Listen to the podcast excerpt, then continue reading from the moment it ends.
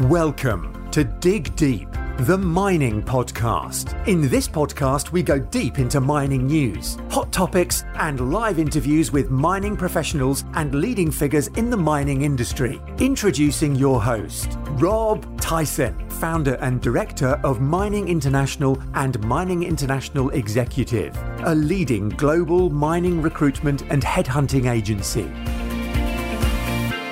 Hi, mining community. Welcome back to another episode of the Dig Deep, the mining podcast. And today's guest is Peter Arkell, who's the MD of Carrington Day, who are a consulting company that assists international companies doing business in China uh, and Chinese companies uh, that are going abroad.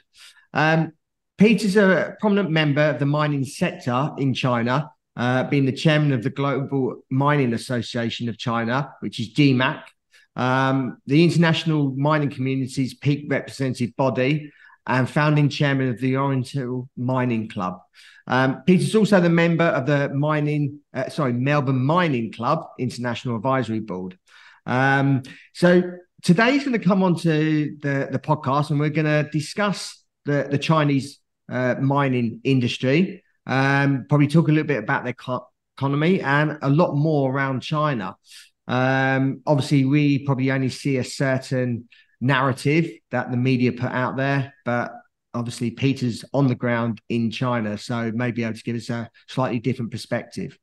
Um, Peter's also going to be at uh, attending Europe's largest mining event, Resourcing Tomorrow, which is formerly known as the Mines and Money in London, um, which is taking place in London on the 28th to 30th of November, so in under two months' time. Um, so it's a great platform for the entire mining value chain uh, where you can foster learning, uh, listen to lively debates, and provide uh, valuable network opportunities. So um, I encourage you to look in the show notes where there is a, a uh, link to go and get your ticket. Um, and you can also receive a, a discount, um, early bird discount if you use the code dig deep 10 which is all in the show notes accompanying this uh, podcast. Or if you're looking on the YouTube channel, it's uh, below below. So um, I encourage you to go and get your tickets. And obviously, one of the speakers is Pete, uh, is Peter. So that's welcome Peter to the podcast. How you doing, Peter? Really good, Rob. Thank you. No, thank you for your time as well and uh, taking the time to have a chat with us. Um, as obviously mentioned, uh, in the introduction. You you live in live in China, um, so I just wanted you to just tell us a little bit about about your your career. Um, so the guests, uh, sorry, so the audience that listens to this podcast knows a little bit about you and your background. No worries. Well, the guests as well as the audience, aren't they, Rob? We're uh, we're yeah. sharing out with them, so it's lovely to uh, lovely to, to be talking to them as well as to you. Yeah, I came to China about 20 years ago to live. I've been living here for 20 years. I came to China before that, maybe, uh, well, it's getting close to 30 years ago when I, I first came here. Um, but I've been living here since 2000 and uh, uh, early 2004, so almost 20 years.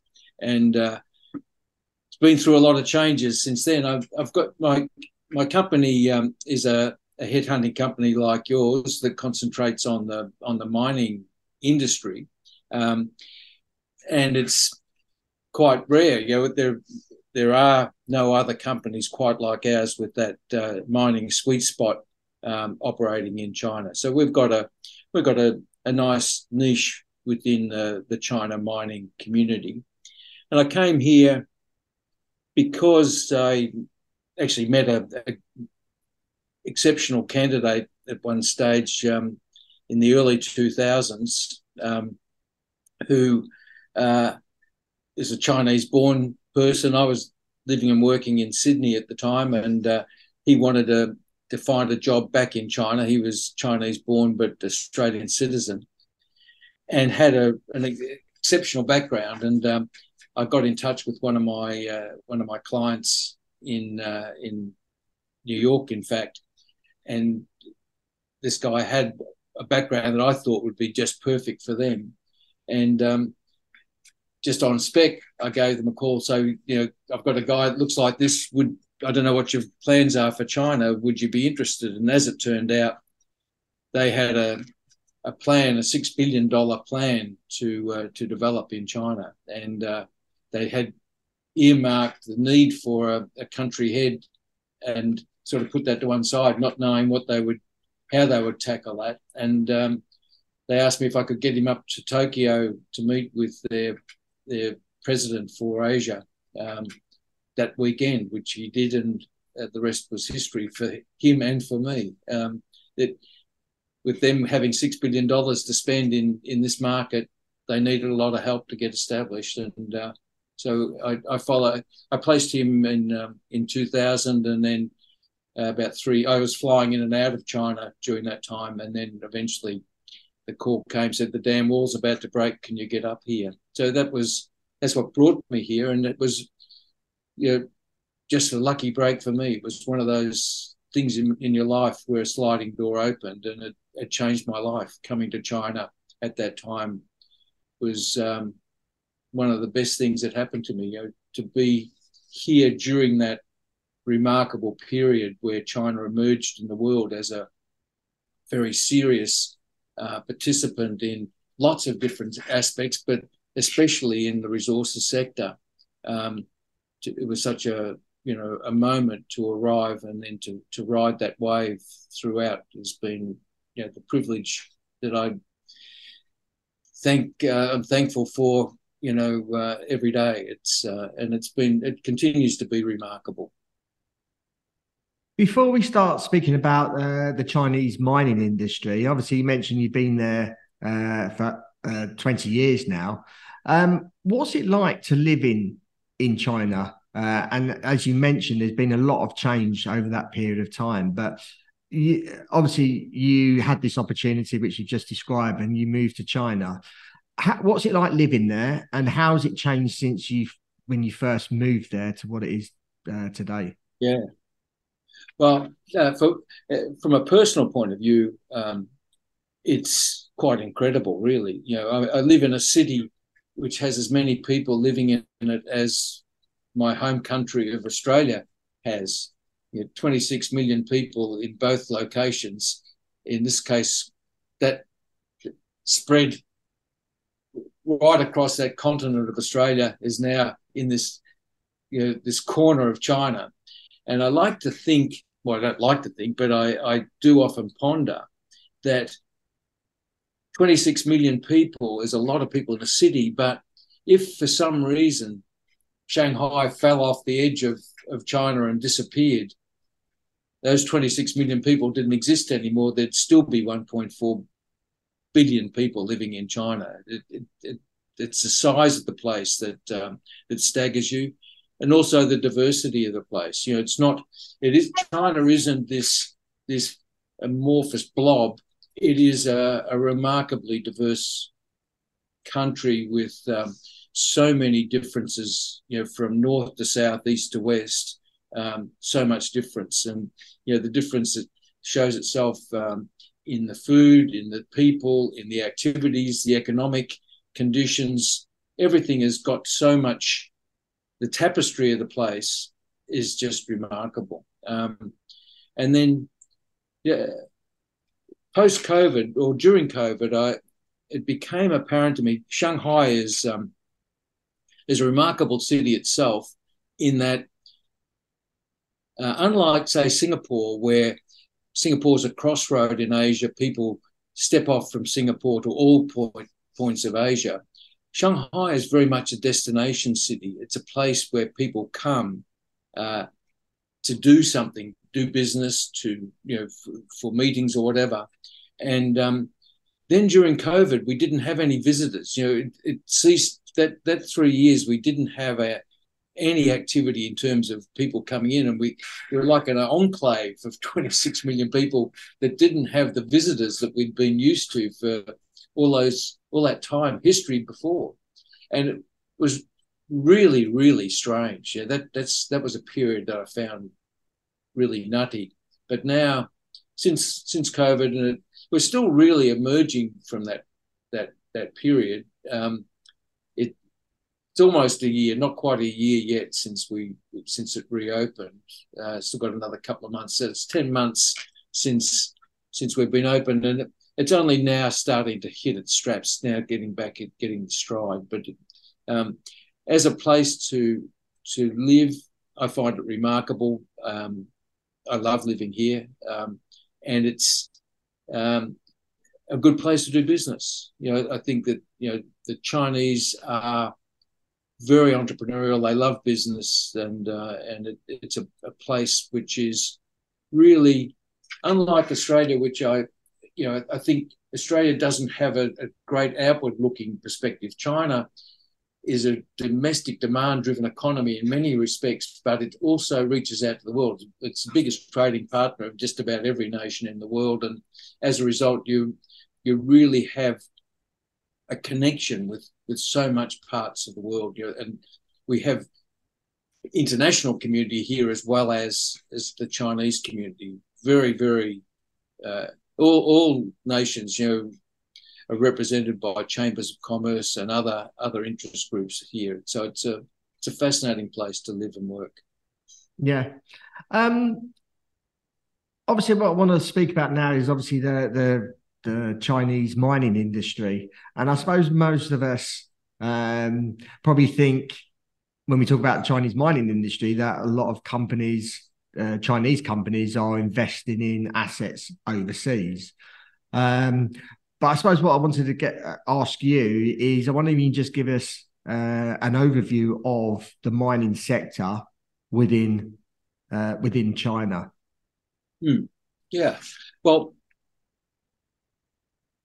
First of all, something that people may not be fully aware of is that China does have a very active domestic mining industry. Um, it's one of the largest gold producing nations in the world. It has, uh, surprisingly, for uh, maybe for my Australian country people, the, it's um, it, it's a very large iron ore producer. Um, of the the 1.2, 1.3 billion ton of iron ore that are consumed by China steel um, uh, steel mills, maybe two to three hundred million ton of that is produced in in Chinese uh, iron ore mines. It has copper, it has uh, um, uh, obviously rare earths. Uh, uh, lithium has, is, has been been a, a significant mineral that's been mined here for a, a long time. Um, it has copper, zinc. You know, it, it, even at one stage, I was uh, I had a client was a Canadian company that was doing diamond mining in China. So it, domestically, it has its own uh, uh, you know, well advanced. So of course, coal. You know, it is massive in, in coal. Um, so it, it, has its own uh, domestic capability. Um, and then, if I go back, if I wind the clock back a little bit, Rob, um, when I first came here, it was an it was enormously prospective from an exploration point of view. Um, um, you mentioned that I'm the chairman of GMAC. Um, our association, you know, 15, 20 years ago, uh, had many, many mining companies that were uh, members of our association, and they were actively engaged in exploration in China. We had more than 400 projects operating by foreign companies. So we're all of the majors and many juniors, some listed on AIM that were listed expressly for uh, a project that they they were developing in in China. But unfortunately, now, uh, the best of my knowledge, we now only have one uh, international foreign mining company that's actually producing here in China. So all of that exploration effort didn't didn't turn into uh, into mining projects, regrettably. Um, one by one, uh, while they found assets, they uh, they for one reason or another, uh, and we can discuss that. Um, they they withdrew, and uh, we now only have the one. it's a really interesting company called Griffin. Uh, it's a um, AIM listed um, zinc miner that has a fabulous, you know, first class, world class uh, operation uh, uh, not far from Beijing, um, where they they're mining zinc. Um, obviously, you mentioned that you're the chairman of uh, GMAC. Um, which is the Global uh, Mining Association of China. Um, why don't you just tell us a little bit more about what GMAC is um, and yeah. where does it fit in with the sort of broader industry uh, within the country? Mm. Well, uh, I guess um, the name sort of says it all. It it is an association for the international mining community that's here in China, and we um, uh, we were once made up a lot of mining companies, but now less. Well, we have you know the significant mining companies that are here and who are doing marketing here rather than or they've got uh, sourcing offices and so on. They're not actually doing physical mining activity. Um, but we, uh, in addition to those mining companies, we have a br- very broad mining community, be they consultants or bankers or lawyers, uh, people involved in M&A or there are uh, equipment manufacturers and, you know, likes of, you know, Sandvik and, and those sort of companies. Um, so it's a very broad-based mining community now. Uh, we meet each month, usually in Beijing, and it's a way of getting the community together. You know, it's a pretty, we're a pretty small community in a very, very big country. Um, and we bring together our our uh, our community once a month. We we have a guest speaker who provides us with primary data, you know, be it uh, uh, AI applications in uh, in mining, or it may be uh, it may be about um, uh, pricing trends in, uh, in, in, a, in a particular commodity, or it may be legal issues, or it may be uh, we have the ambassadors of many of the different mining jurisdictions around the world talking to us about um, about their mining activity and, and the prospectiveness of those places for Chinese and international miners to come. So that's our that's our core activity once a month.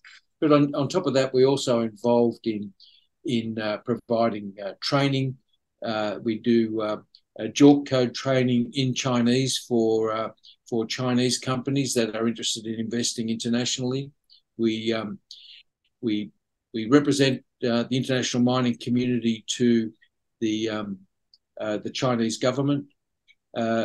we have very strong relationships with the China Mining Association, which is part of the Natural Resources Department we uh, uh, we engage in in in, in dialogue with um, with different countries, you know, the, the different embassies and so on to help uh, help them with uh, um, understanding what the what the landscape looks like here in China. And we, we from time to time we present we prepare uh, white papers on on uh, the activity that's happening in China and present that to government. So uh, it's it, it's a um, it fulfills a, a number of different purposes, but I think the the most beneficial thing is that we bring together the community so we we actually learn from each other. That primary data um, is really important, and people people sharing and collaborating is is our main uh, our main strength, I think.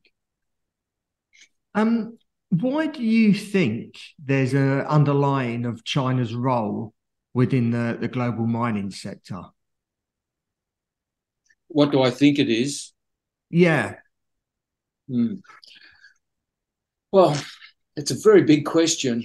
I I think that uh, the, the the place that China plays, it China emerged in the in the industry in the global industry at the time which became known as the as the mining boom, uh, going back to early 2000s, when China decided that it couldn't provide for itself from its own domestic mining, that it needed to to get resources from abroad, and that that surge of demand that came from China created what became known as the mining boom. And I, I don't think it was really a mining boom in as much as production that was coming out of the rest of the world couldn't meet that demand, and that that caused the you know, the great uh, increase in pricing.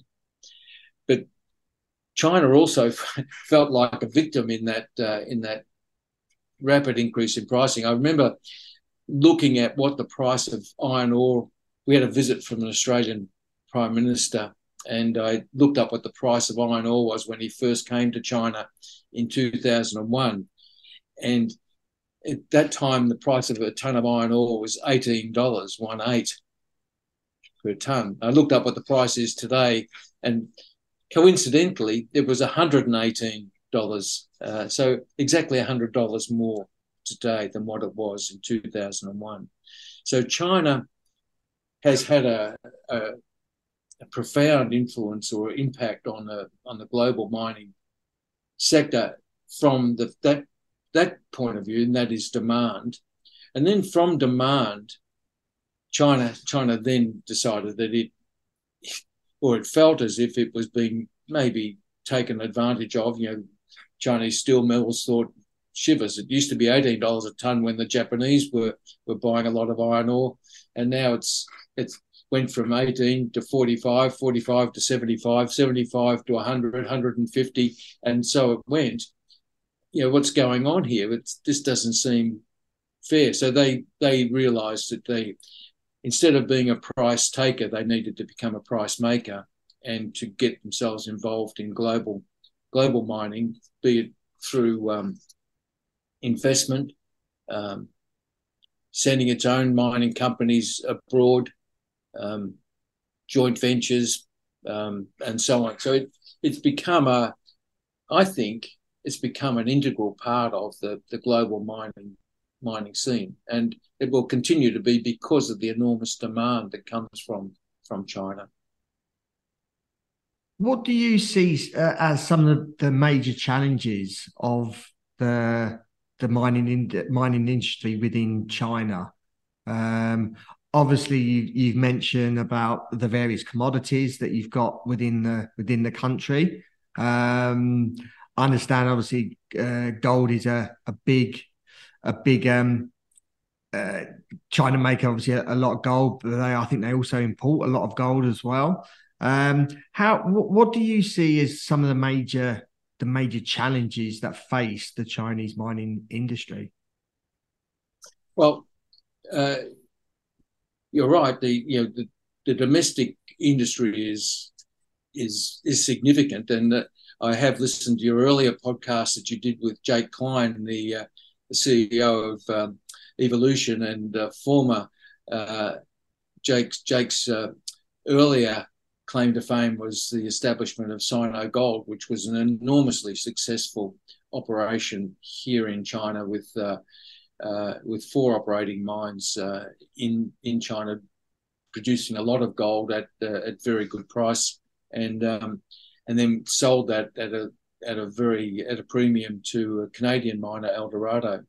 Uh, who then in turn sold their operations to uh, to Chinese miners. So it domestically, and, and then of course uh, lithium uh, in in Sichuan province we have uh, very significant lithium deposits in in Sichuan province and and so lithium has been something which has been mined and and the, the, the processing of lithium domestically in China is well advanced. You know, they they have they have the IP to be able to do that very effectively and and have you know, more than 100 processing, uh, lithium processing plants in China compared to, say, um, in, uh, in Europe, there wouldn't be 20 processing plants in Europe, and um, in North America, probably something similar. In Australia, only one or two. Um, so the bulk of, of, lithium processing is is done in China because they've been doing it for so long. Uh, rare earths the same. China, is a dominant player in rare earths, and there's a lot of strategic uh, national uh, strategic you know concerns about you know China's dominance in in rare earth production, but they've been doing it. They've invested in it for so long. You know, for for decades they've been developing this, and it's now that rare earths are becoming more important for the for the uh, energy revolution that we're we're witnessing. It's um, it's China has got such a head start. You know, they, have invested the dollars, they've got invested in IP, and they've also invested, regrettably, in environmental impacts. It, the processing it's the sort of thing that um, uh, not in my backyard people get concerned about. And so, but China has invested in that, and so that's why it has such a, a significant, significantly strong position. And then, of course, there's coal. You know, coal.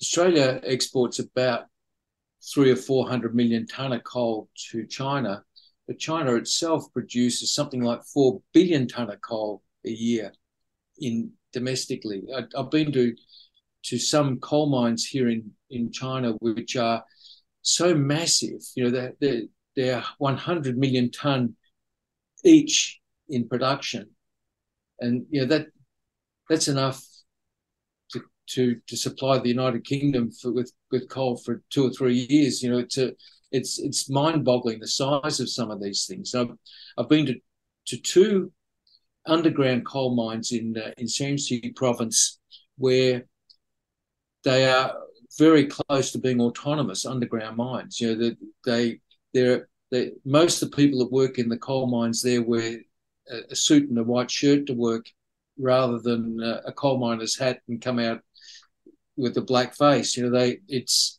it's revolutionary what they what what's being done in the domestic uh, domestic scene.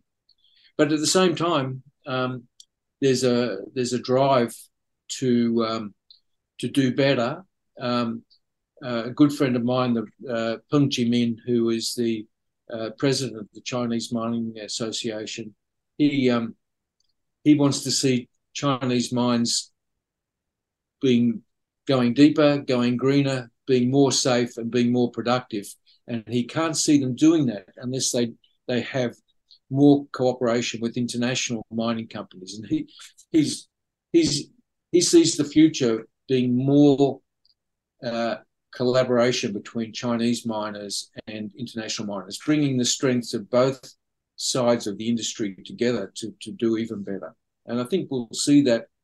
Uh, maybe we'll get to talk about some of the things in the future, but uh, um, I think we're seeing that already. There's evidence of that starting to, to shape up. Yeah, well, we, we can speak about now. Obviously, we've been speaking about more of a Chinese domestic uh, market in mining. Um, what do you, I suppose, what do you think of China's role in the obviously in the international scene, um, and where you've seen examples of positive cooperation between Chinese and Western mining companies? Yeah, yeah. Um, so internationally, I think we're, going to continue to see China getting involved in um, in in international projects, um, and the it's been interesting to watch the the the evolution of this. In the early days, they looked at jurisdictions like Australia and Canada as very attractive um, destinations for investment and for engagement. And we saw, you know, companies like uh, Minmetals, MMG, uh, getting formed by the acquisition of um, most of the Oz Minerals uh, assets in Australia, or the company in Australia with its assets internationally. But um, they they acquired those assets and created a company which is headquartered in Melbourne. And from that company, they then have grown that that business globally with um, um, with the acquisition, say, of Las Bambas in uh, in Peru. And when they bought that those assets from uh, Oz Minerals, I remember at the time the chairman of um, of the Minmetals Group that, that bought it said, um, you know, you know, said, why why are you paying so much money? Because uh, the Australian government had insisted that Prominent Hill be taken out because it was on Australian defence land. And he said it's because we, we're actually wanting to buy not necessarily the assets, but the platform. They were looking, they wanted to have a, a company which was outward looking, which was international, had, had international people working in it, so that they could then become a, a better international player globally. Uh, and I think that's been a very that's been a terrific success story. The MMG you know they've had their challenges in uh, in Las Bambas for sure. Um, but not because they're Chinese and not because they, they were headquartered in Melbourne or anywhere else. It, you know, these things are always challenging, and you know they've now got assets in uh, in the DRC in Africa and uh, and so on. So yeah, that's that's one great example. Um, an example I like, and I think um, is going to be a you know a, a, you know not a template, but certainly a great uh, great demonstration of collaboration is the way that Simandou will eventually be developed um, with Rio Tinto and Chinalco partnering and in one part, and then uh, Steel and uh, and the winning uh, consortium developing the rest of it, and then both those consortiums working together to develop infrastructure and bringing the best of Rio Tinto uh, technology for developing an asset together with the the the grunt and the infrastructure capability of the Chinese. Uh, I think it's a really fine example of how things can be done. And then there are examples in Indonesia with uh, with nickel. Uh, the Chinese are, are, really when Indonesia decided that it would uh, not export raw nickel, that, that, that, there had to be value add.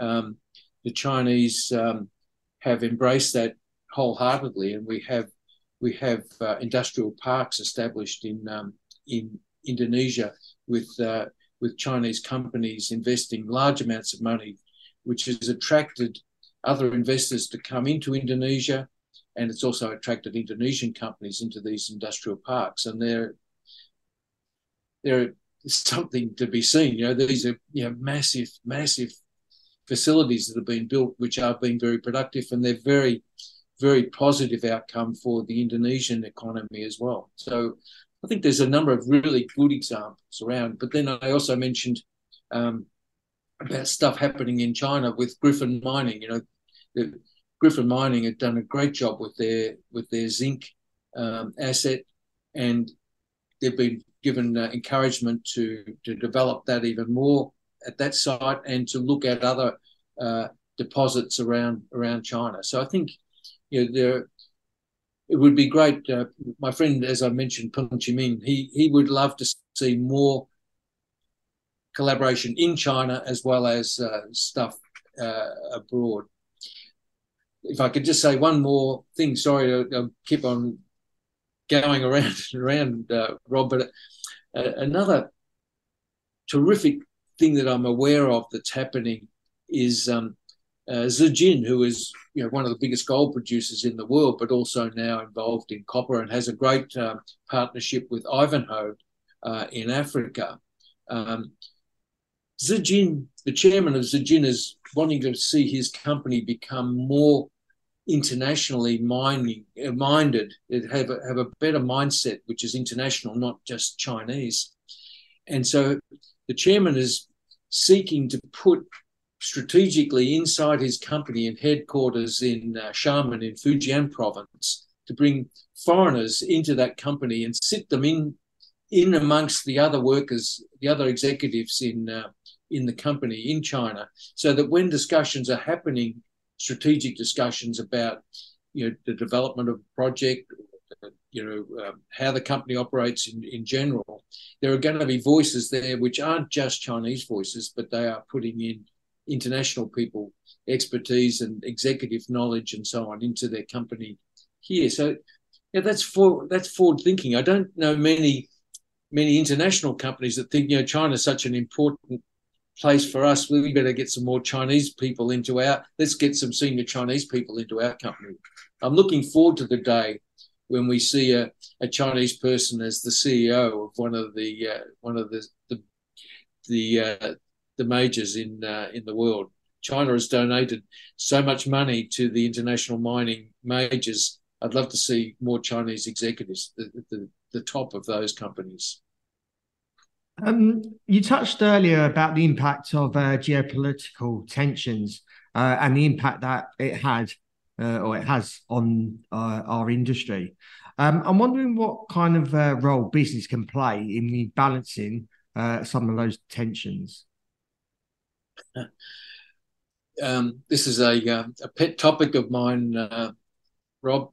Sitting here in China, and reading international media about China, the bogeyman in uh, in in world geopolitics.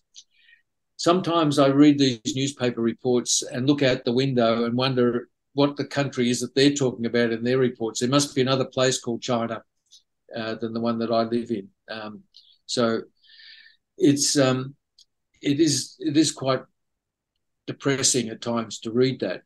The the international mining community, there are surveys that are done here uh, regularly about business sentiment. Um, and surprisingly for your listeners, um, whether it be the Australian Chamber of Commerce, the American Chamber of Commerce, the British Chamber of Commerce, the European Chamber of Commerce, almost universally, year after year after year, the business sentiment is is positive or very positive for for 70% or thereabouts in each of those communities.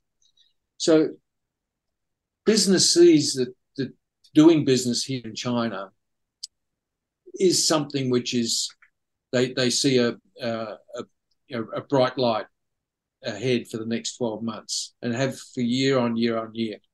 So it's really puzzling that we get a lot of this um, um, political tension, and you know it comes from another place. You know the the the uh, dare I say the the military industrial complex and the and the, the politicians the the strategy the national security lobby is has a has a, its own views about where China fits into the world, and it it's not as bright a picture as what I've just been painting for the way business sees it here. So I think there is a place for for business to be that the the national security lobby is a very loud lobby. It has you you mentioned safety and and and so on. It gets people's attention really quickly, and it, there is a legitimate place for that in the, the, the discourse. But in my opinion, it's too loud, and public sentiment goes to where the most noise is, and so business needs to to also bring something to the table. It need there is a place for politicians and for media to listen to what business is experiencing here on the ground in China, especially mining. Yeah, mining has been such a great beneficiary of Chinese demand. And the majors that are here uh, be it uh, selling iron ore or copper uh, and coal into China, are great corporate citizens in China. You know, they they know how to operate in, in this in this market. They're very respectful. They make a great contribution to the economy here, and and they have they are on the ground. You know, they there is a place for listening to people on the ground rather than who are looking from afar. And uh, if you're looking at something through binoculars from a long, long way away, sometimes it can look like something else rather than what really is when you're up close. And I, I'd love to see um, a, a lot more attention, politicians to ask folks who are on the ground here, what do you see? How do, how do you see the world uh, from China? And how do you think China, ask the question, how, what does China think? You know, what, why, what, we, we look always, you know, at things with a with a view about what how it affects us rather than a, you know what what do, how do how do we affect them? And I you know I think there's the, the voice of business is something which is is based on you know real experience and it's on the ground and I think it, it would add a lot of value to the discourse if it was engaged more. Yeah, I mean, it probably goes on to my next question um, about the actual Chinese economy. Um, now, maybe some things that I've read where it looks like you're going into maybe going into recession, or if you look at the housing market where you've built these big cities um, and no one's living in these big ghost towns and both skyscrapers everywhere, and, and there's not no one living there. Um, is that is that reality? And and how do you see the Chinese economy at the moment? Yeah.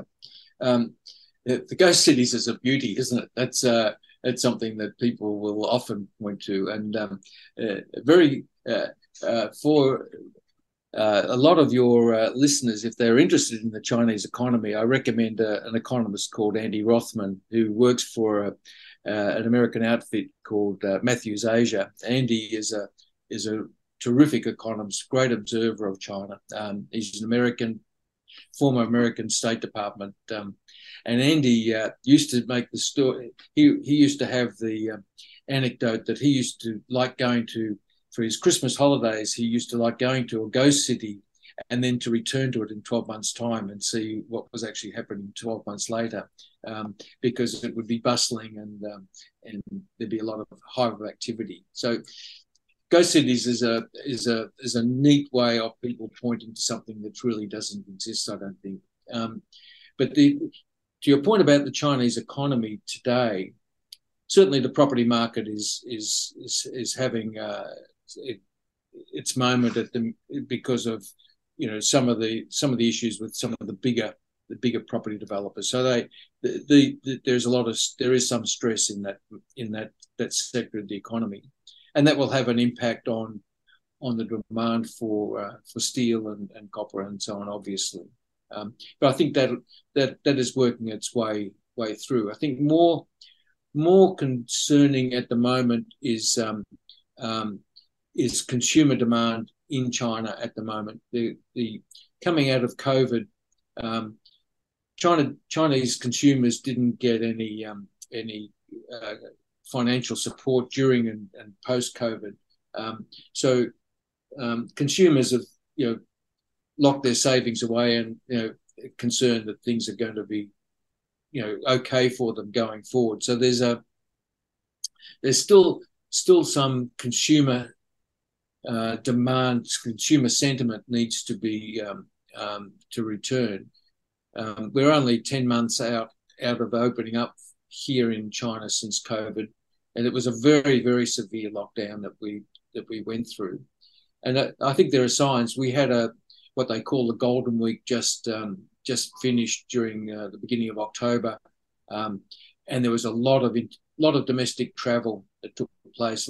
People are now getting out and about. Um, so I think the signs are there but we won't see consumer demand return or consumer confidence return I don't think until the end of the year you know it, it's a, it's been a slow slow bounce back, not a maybe not a bounce, but a, a, a slow return.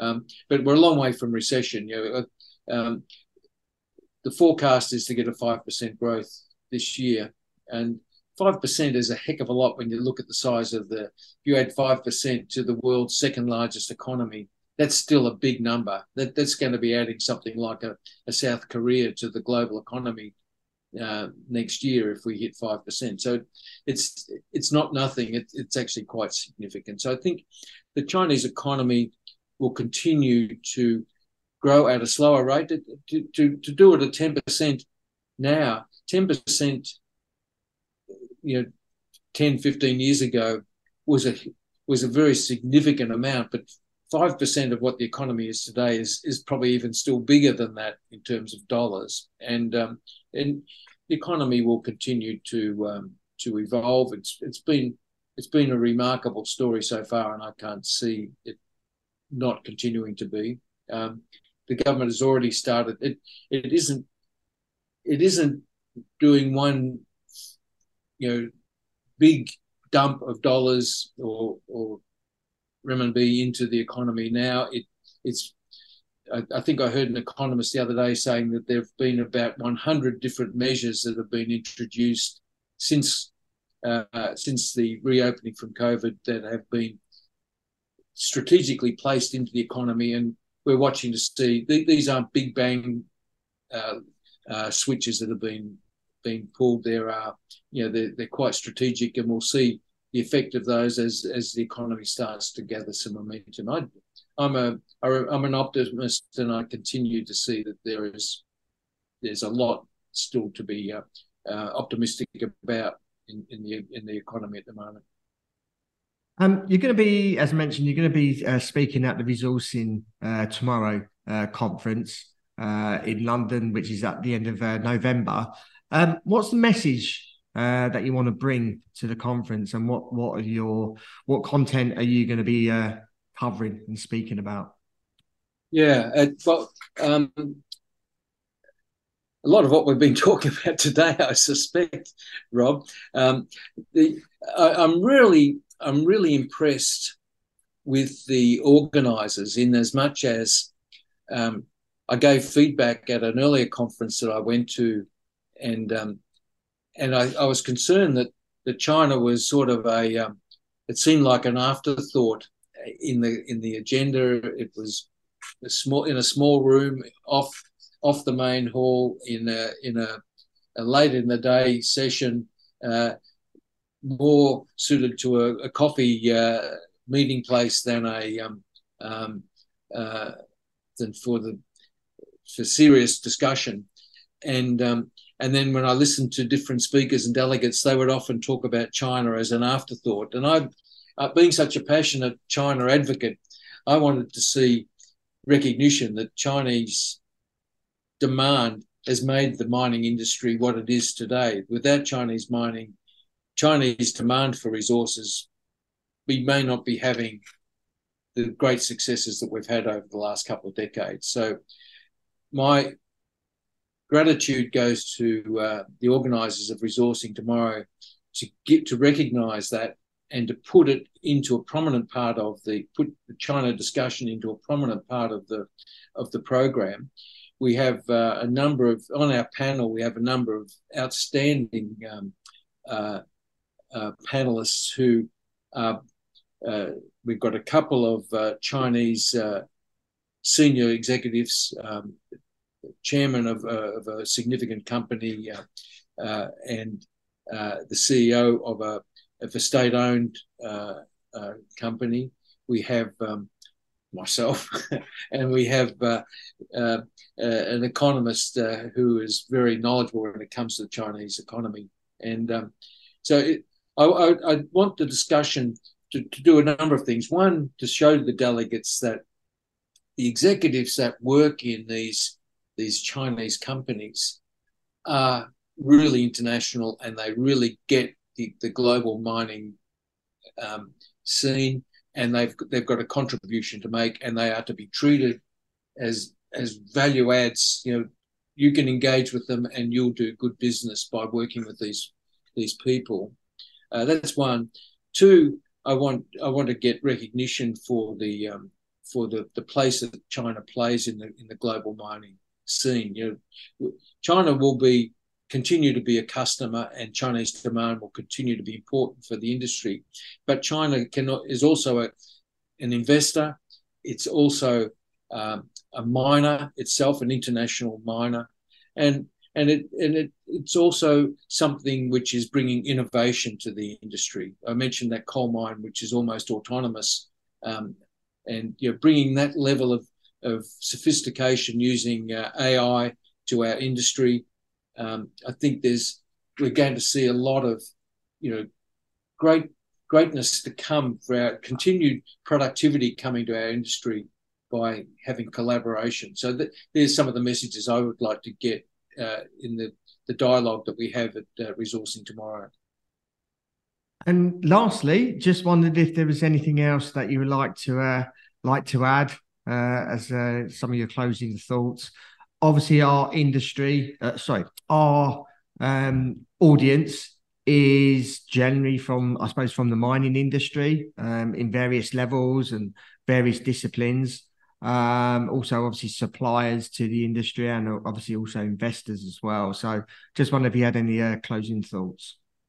Yeah, well, one closing thought is I, I, just looked at my face on the uh, on this video. It's getting late in the evening here, and uh, the light I've got shining on my scone is, is bright, but my face is is dark. So I apologise if anyone is watching us on uh, on your YouTube uh, channel, Rob. But, or maybe I don't, shouldn't apologise. Maybe they should be thankful that they can't see me. I've got a very good face for podcasting. Uh, so. Uh, so thanks for giving me the first of all, thanks for giving me the opportunity to have a chat with you, Rob. I think um, uh, you and I work in a similar industry, and um, the mining industry is a is a mighty community to work in. It doesn't matter where you go in the world. Um, you meet mining people and you instantly have a a, a lot to talk about.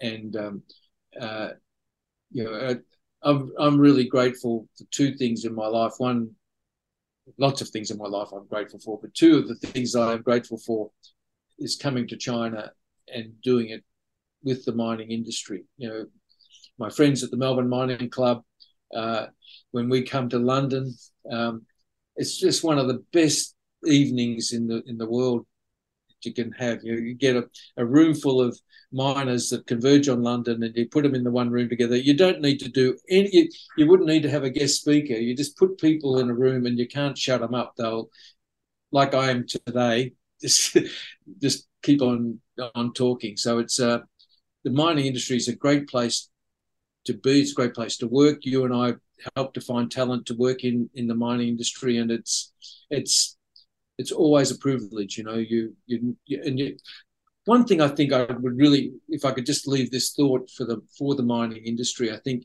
with, I, I think in in this world of you know climate um, change and the the concerns about it, and the mining industry is often seen as the the culprit, you know, the, where the where the problem. But I don't. I actually think that mining is the solution. I, I I took home to uh, my granddaughter um, after a, a, mining conference in in uh, in Australia, the IMARC conference. I took home a um, a pencil that uh, Rio Tinto was giving away, and uh, and a notepad. This is quite a, a interesting pencil. It's more than just a, a pencil like that. It was a you know a pretty clunky sort of a thing, and I gave it to my um, uh, how old was she? My 11 year old granddaughter. And she said, um, My name is Yeye. Yeye is Chinese for grandfather. And she said, Oh, yeah, yeah, thank you, but I don't want it. I said, Oh, why not, Daisy? And she said, Because I don't like miners.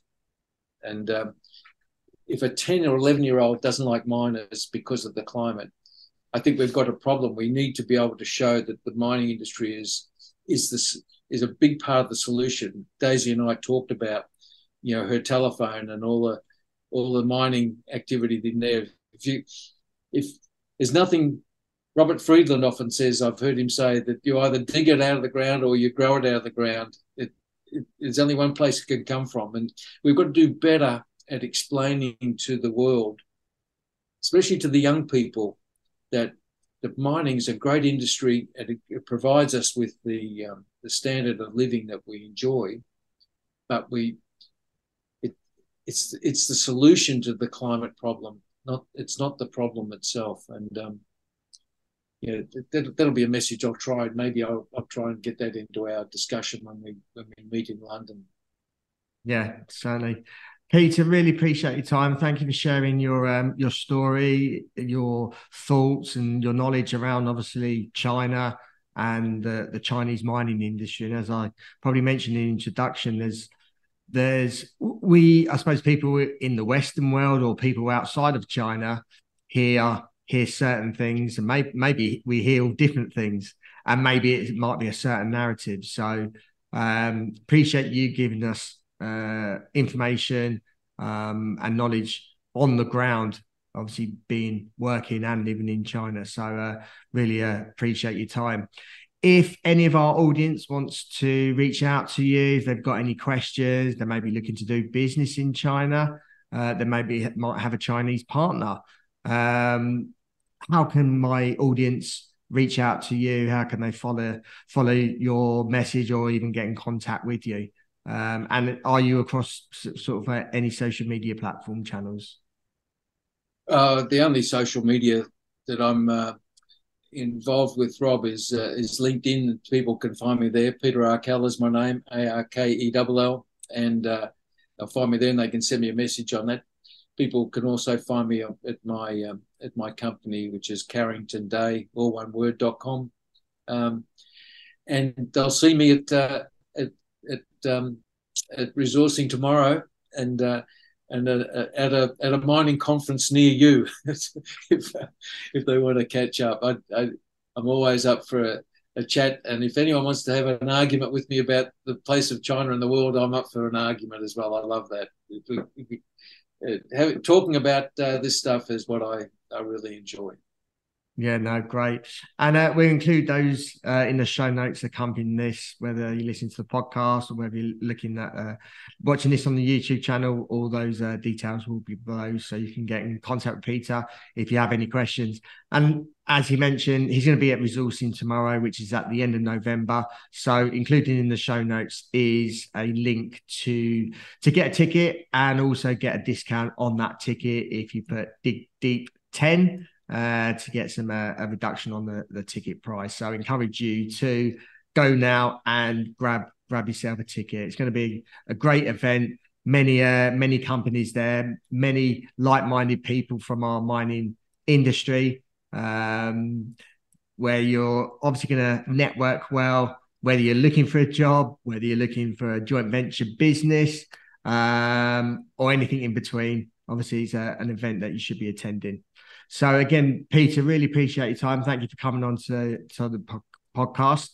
Um, and those that listening, really appreciate your continued support. Thank you. Uh, thank you for sharing these episodes and continue to share these episodes uh, among people within our industry, but also people outside of our industry as well. Um, as Peter alluded to, we need to educate the the the people outside of our industry and people around the world as to what mining is all about. Um, and it's essential for, for mankind and for, for us to develop um, across the world. And anything that we use, um, touch, all comes from the mind. So please keep sharing these episodes. And until next time, happy mining.